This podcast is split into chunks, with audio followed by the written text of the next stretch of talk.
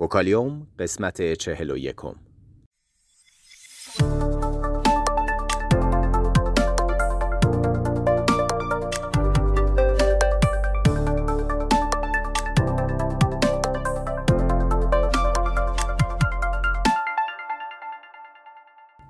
صدای ما را از آسمان نمای گنبد مینا در منطقه فرهنگی گردشگری عباس آباد تهران میشنوید.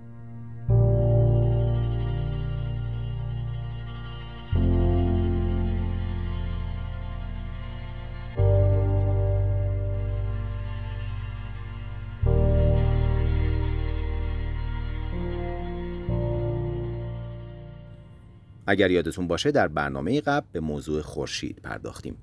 و تا اینجا پیش رفتیم که خورشید ما به لحاظ ساختار درونی از سه بخش عمده تشکیل شده. هسته، بخش تابشی و بخش همرفتی. بخش هسته یا ساختار درونی رو توضیح دادیم. این بار می‌رسیم به بخش های دیگر خورشید. جدا از ساختار درونی، ساختار بیرونی یا جو خورشید نیز از سه بخش تشکیل شده. پایین ترین لایه رو که در واقع در بالاترین بخش پوشش همرفتی جا داره شید سپر می نامند. نور مری که ما از خورشید مشاهده می کنیم مربوط به این بخشه. زخامت شید سپر حدود 100 کیلومتر و دمای متوسط اون 5800 درجه سانتیگراده. بالاتر از شید سپر لایه میانی جو خورشید یا همون فام سپهره با زخامتی در حدود 2000 کیلومتر. فام سپر به دلیل تابش شدید شیت سپر در حالت عادی دیده نمیشه. اما در هنگام خورشید گرفتگی کلی ماه قرص درخشان خورشید رو میپوشونه و فام سپر به صورت حاله قرمز رنگی در لبه قرص تیره خورشید دیده میشه. دمای فام سپر به حدود 40 هزار درجه سانتیگراد می‌رسه. بیرونی ترین لایه جو خورشید هم تاج نام داره. تاج هم مانند فام سپر در حالت عادی به دلیل تابش شدید شید سپر اصلا دیده نمیشه. هنگام خورشید گرفتگی کلی تاج مانند حاله سفید در واقع پیرامون قرص تیره خورشید دیده میشه. تاج تا میلیون ها کیلومتر در هر سوی خورشید گسترش داره. البته در هنگام خورشید گرفتگی کلی فقط بخش کوچکی از اون با چشم دیده میشه. بخش های بیرونی تاج به صورت ذرات پر انرژی در فضای منظومه شمسی پراکنده میشه که اصطلاحا این ذرات رو باد خورشیدی مینامند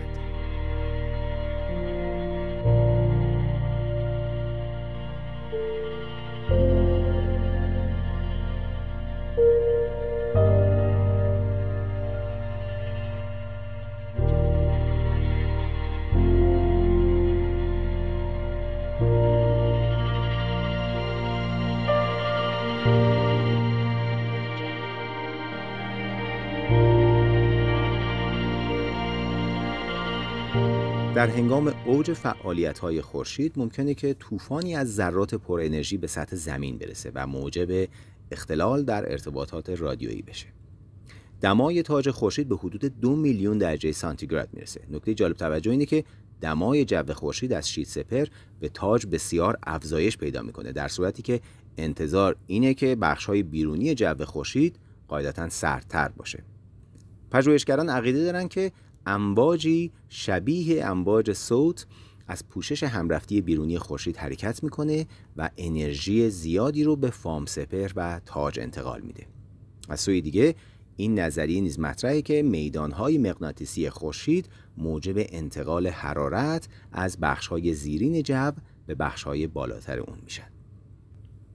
همونطور که در برنامه های قبل هم گفتیم خورشید کره کاملا گازی و پیوسته در حال تغییره. از این رو سیمای ظاهری اون نیز پیوسته تغییر می‌کنه. در اینجا برخی از مهمترین فعالیت های سطح خورشید رو با هم بررسی می‌کنیم. خب در برنامه های قبل از لکه های خورشید گفتیم و چگونگی رسد اونها رو هم با تلسکوپ و با یک فیلتر مناسب توضیح دادیم اما لکه ها واقعا چه هستند؟ لکه ها معروف ترین و مشخص ترین فعالیت های سطح خورشیدند. اونها در مقایسه نسبت به مناطق دیگر شید سپر سردند. اندازه یک لکه متوسط دو برابر قطر زمینه. معمولا لکه ها به صورت گروهی دیده میشن و هر گروه ممکنه از بیش از 100 لکه منفرد تشکیل بشه. ما در برنامه های بعدی باز هم از خورشید خواهیم گفت تا برنامه بعد بدرود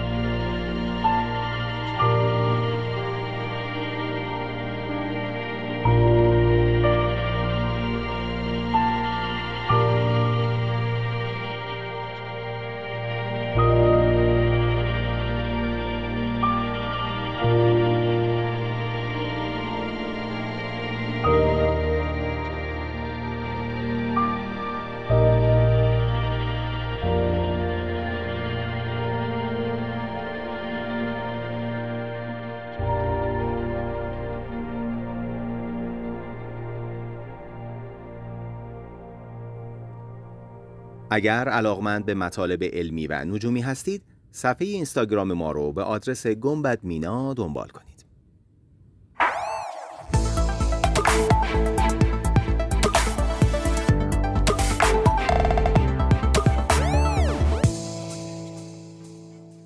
وکالیوم